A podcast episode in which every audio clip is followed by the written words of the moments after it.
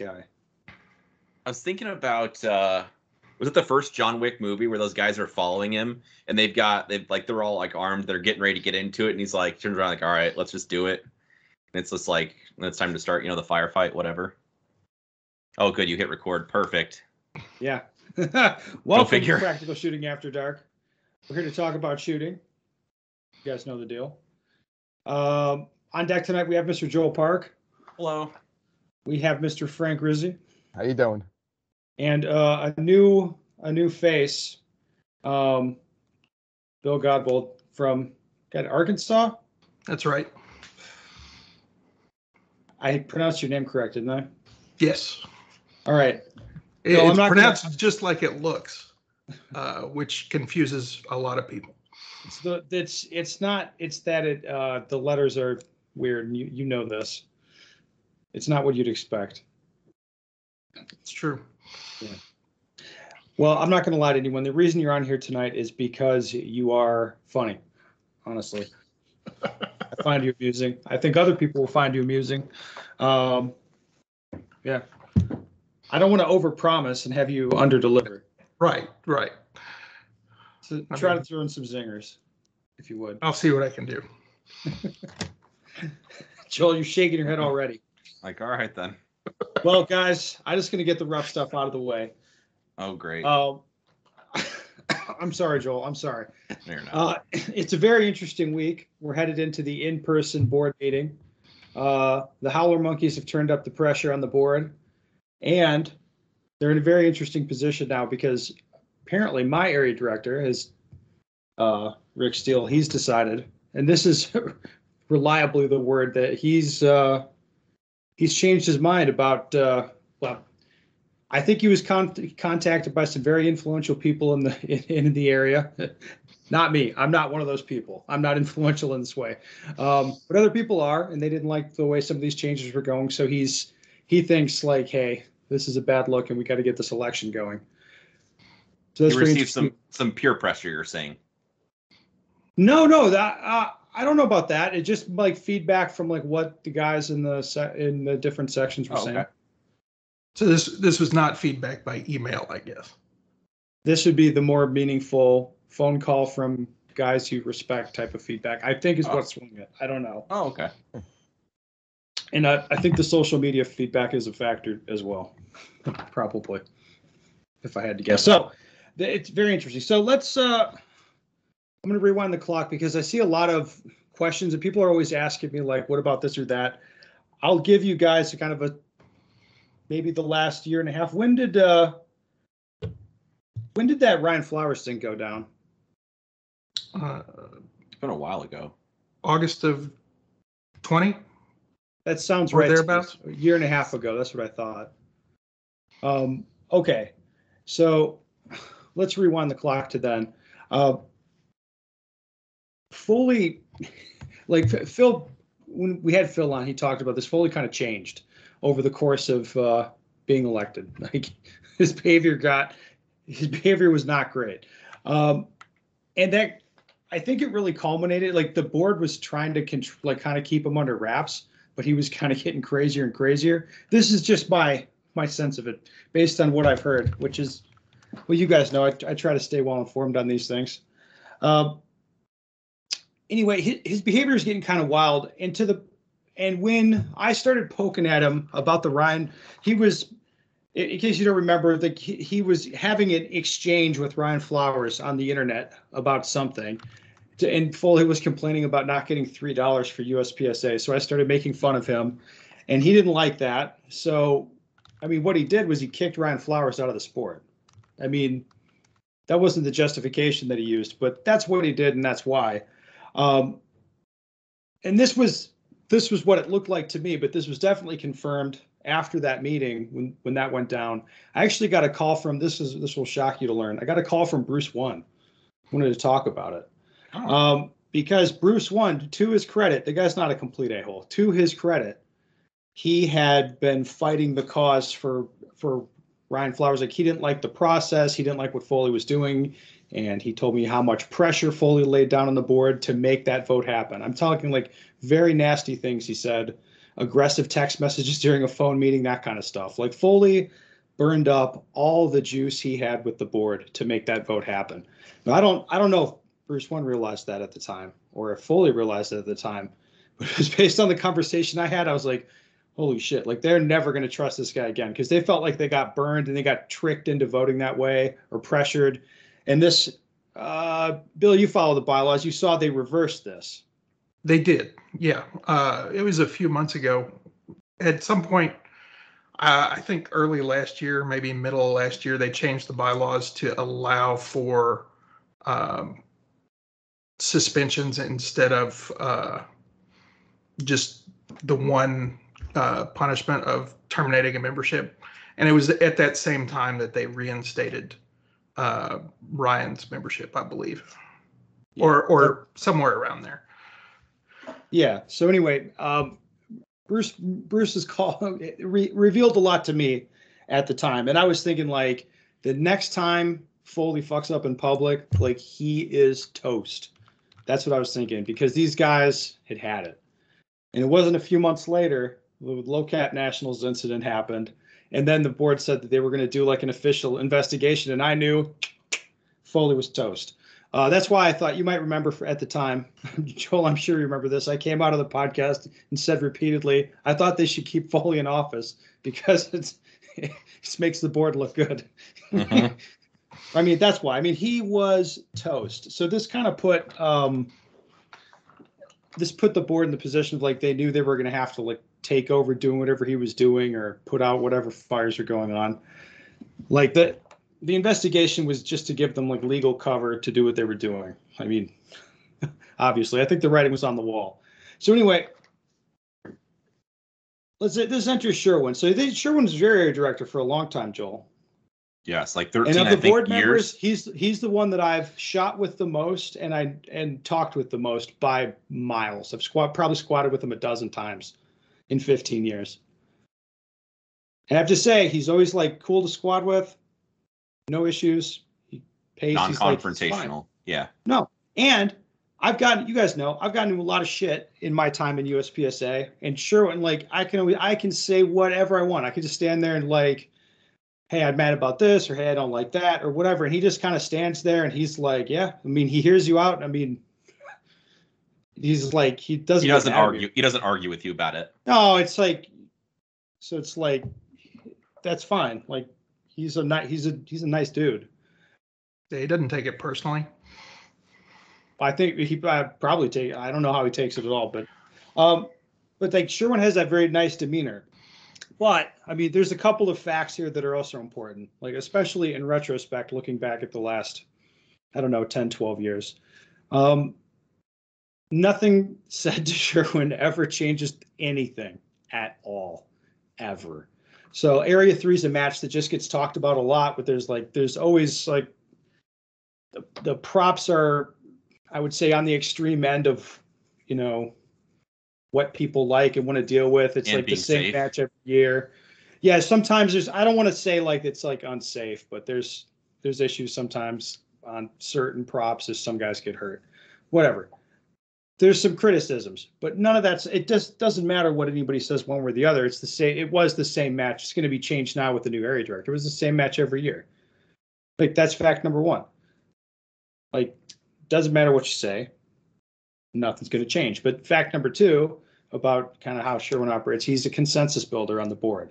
Like he's big about like getting all of them together and kind of working together. So in the situation there, and now, I can kind of see why they've decided to do what they did. So you had, we I don't talk about these people a lot, but I probably should. There's a, a, a pretty substantial contingent of like Foley fans that uh, I can see why I can see why they like Foley. Like he was like never did anything to them, or you know he they had positive personal interactions with him that went fine. Like whatever he like. It, there's plenty of people that he didn't offend especially like steel shooters. I mean, like I don't, I think that crowd especially just likes the guy.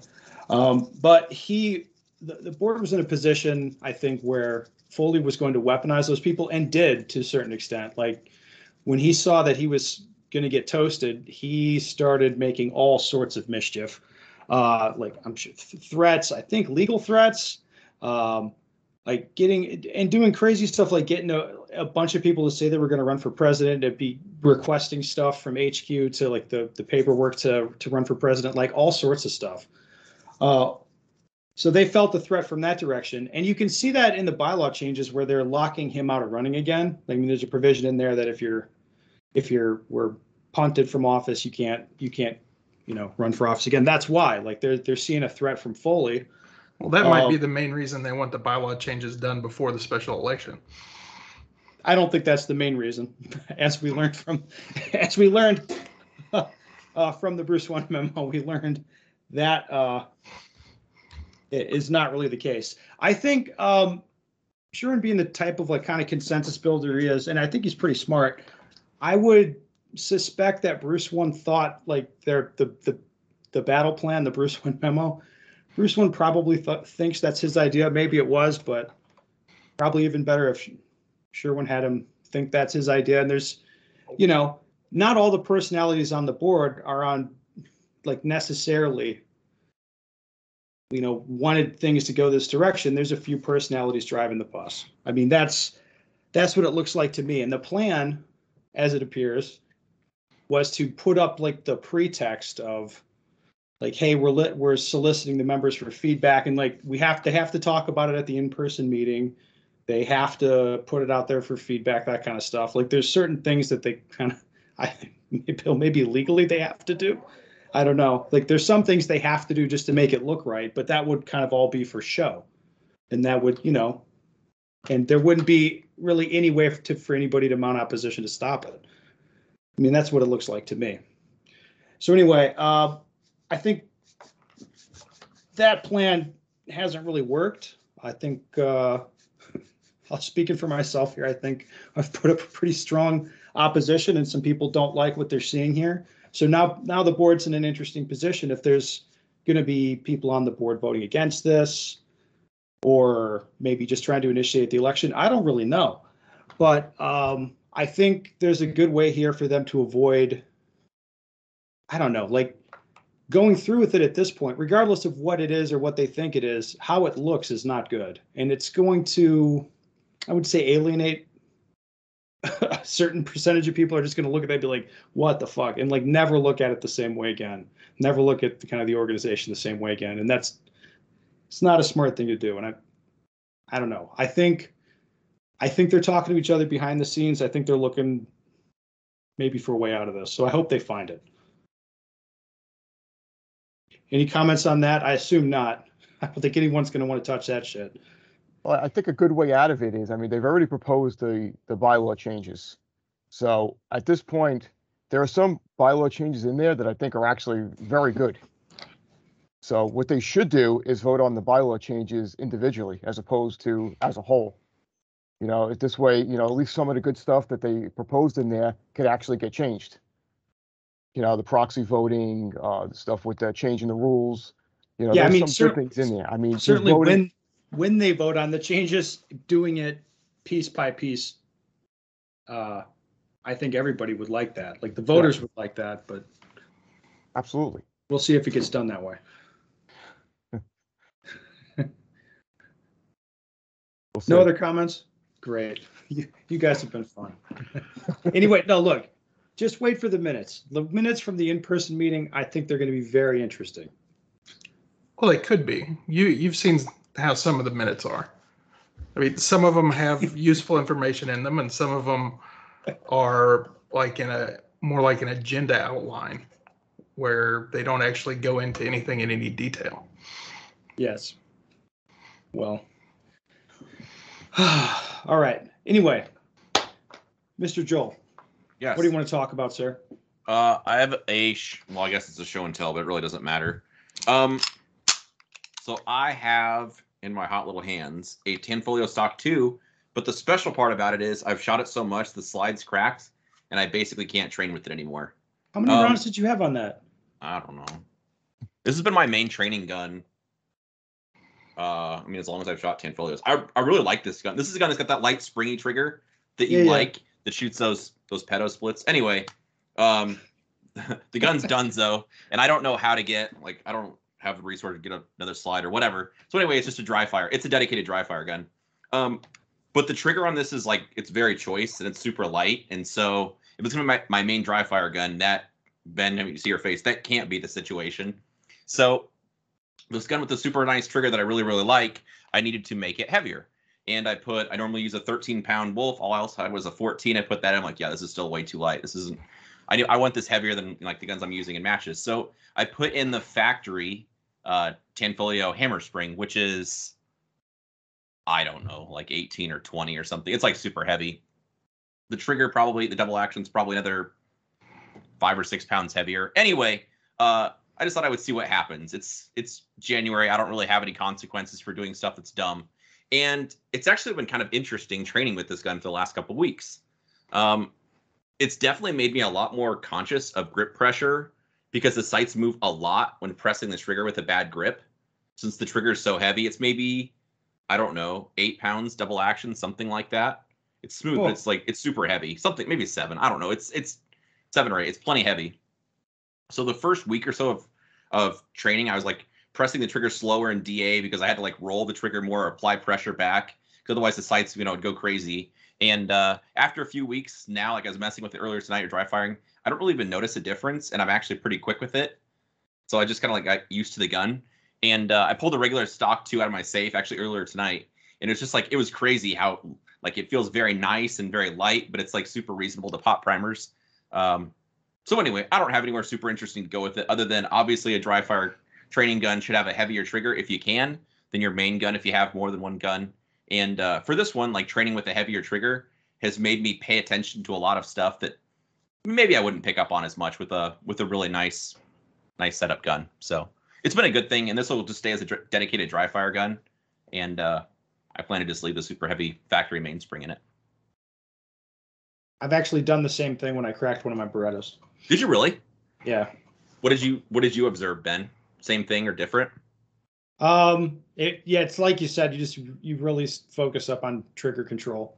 Mhm. Um. And the only thing that the only downside is you do you feel a lot of pressure from the trigger, Uh huh. so you get used to a lot of feedback on your finger. And then when you're shooting your match trigger, that you know that that sense of feedback from the trigger is not there. I could see that. So you might experience that. uh, I definitely had to like. Originally, it was really easy to clamp down hard with my firing hand because I needed so much more weight to operate the trigger, and so that was actually a really good, like a really good exercise for me to be like, no, just like just press the trigger with the the amount of force needed, but not clamping down with my whole firing hand. And then obviously, if my support hand's like not clamped on the gun hard, the gun's going to move during dry fire because the gun's got a super heavy, like not nice trigger on it now. So anyway, I it's it's the off season. I have no consequences, and I kind of like learning stuff. So uh, this has been a win, and I plan to just leave the gun like that. Okay. Awesome. Mr. Bill, you have a show and tell? I do have a show and tell. It is, um, got it here in my hot little hands. It is a paper towel roll. Oh Oh, baby, no. Is this a dot occlusion thing? What are we doing? It is a dot occlusion thing. Oh, no. Everybody's got to weigh in on it, right? so it seems. Uh, so, I mean, I've talked to a lot of people locally that are like, "Why do you have tape on your dot? It doesn't make any sense." And uh, the easiest way I've had to explain it is to be like, "Look, it's like when you're a little kid. You took a paper towel roll, you put it up against your eye, and you put your hand right next to it, and there's a with both eyes open, you see a hole in the hand in front of the eye that doesn't have the paper towel roll in front of it. And uh, it's it's like the the light bulb goes off, and it's like you know, I knew that worked. That was how that worked. You know, 30 years ago when I was a little kid, but it they they don't make the connection between that between that and what's happening with the occluded dot.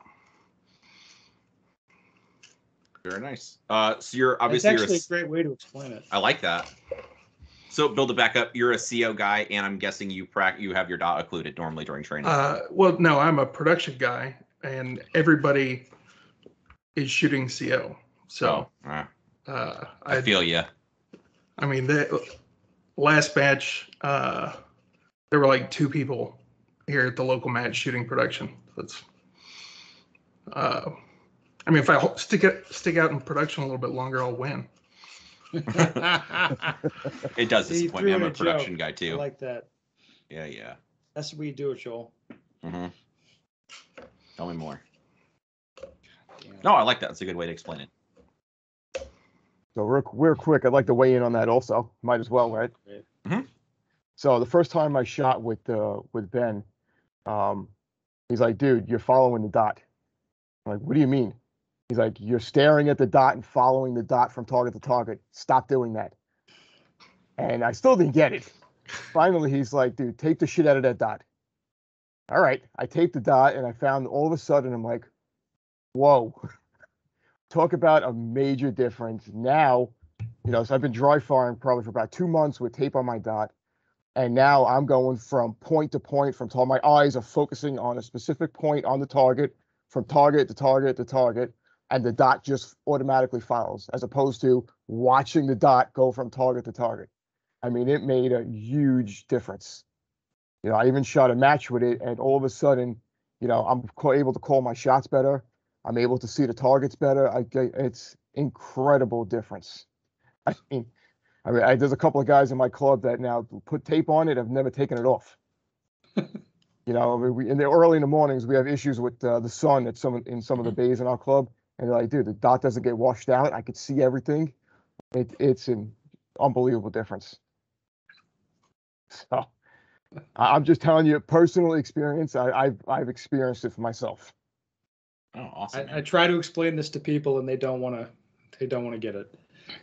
I don't. I mean, you know, the some of the uh, some of the things I heard was, you know, you want to be able to see everything, and that's why they put so much money investing in, in the glass, and you got a bigger field of view and all this kind of stuff. I'm like, okay, but what good is it if I can't focus on the target, and I'm following that dot around?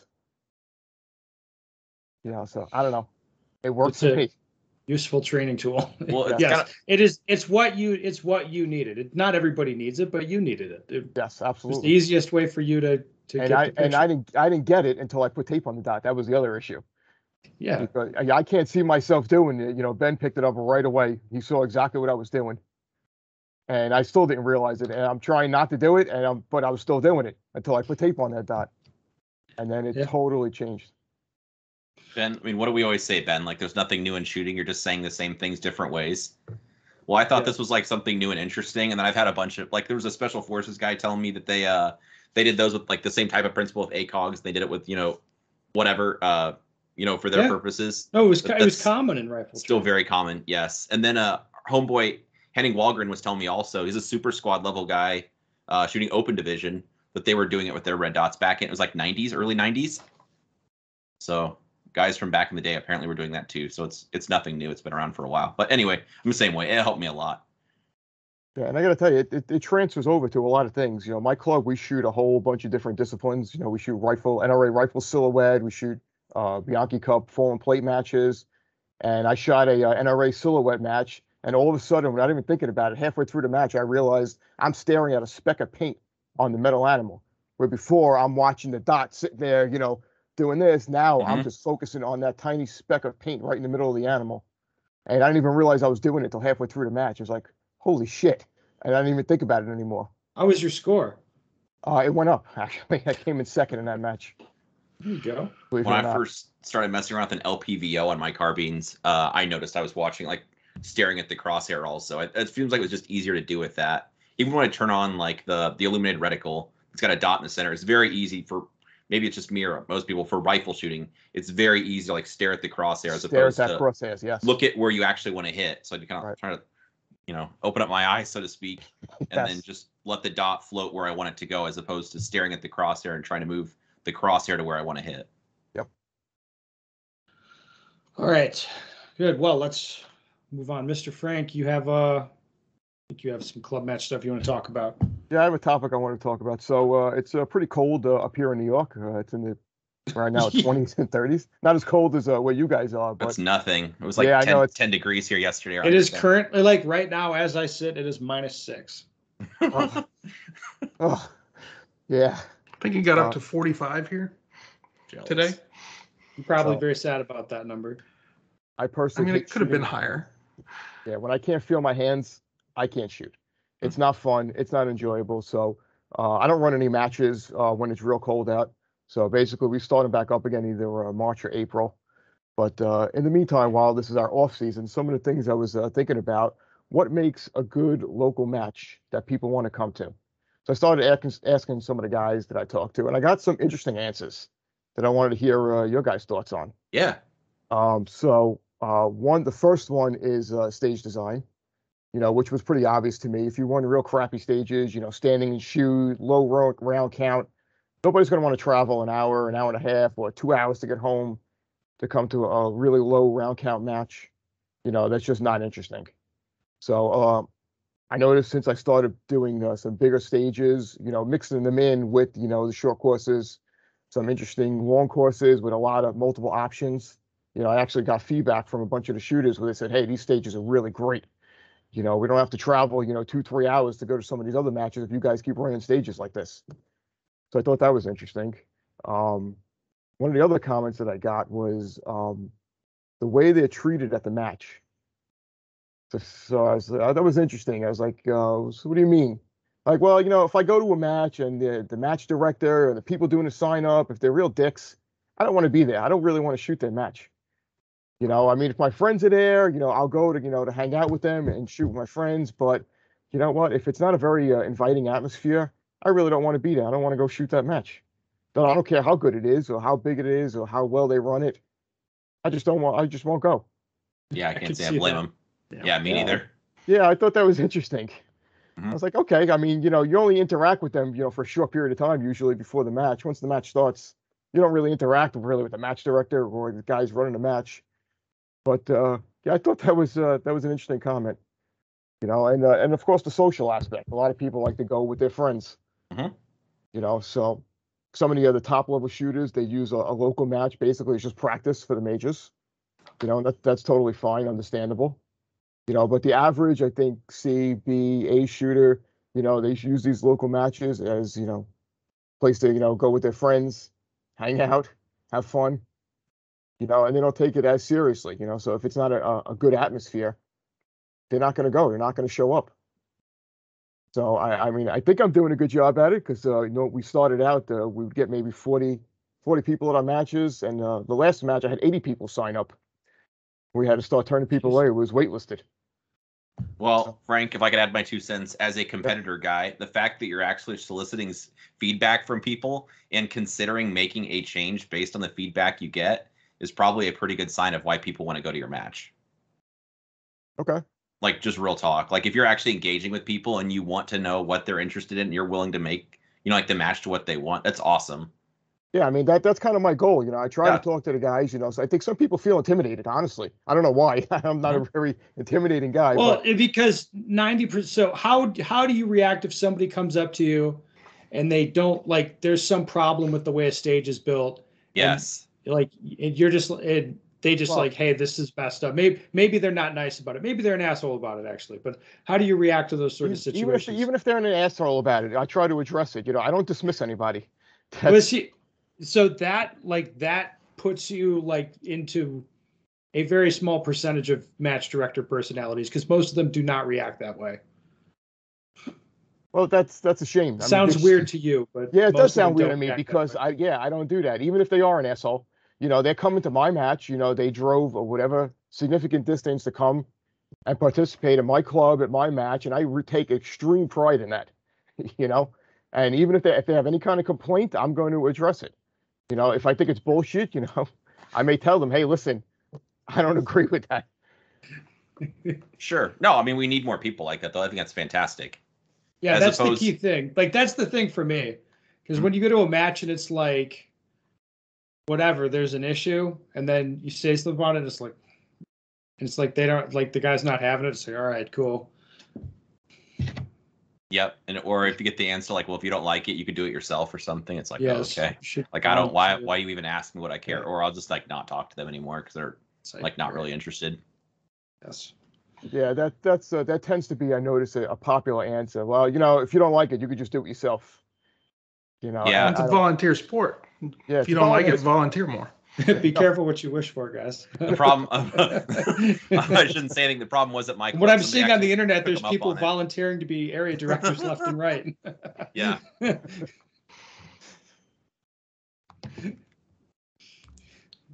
like it. Well,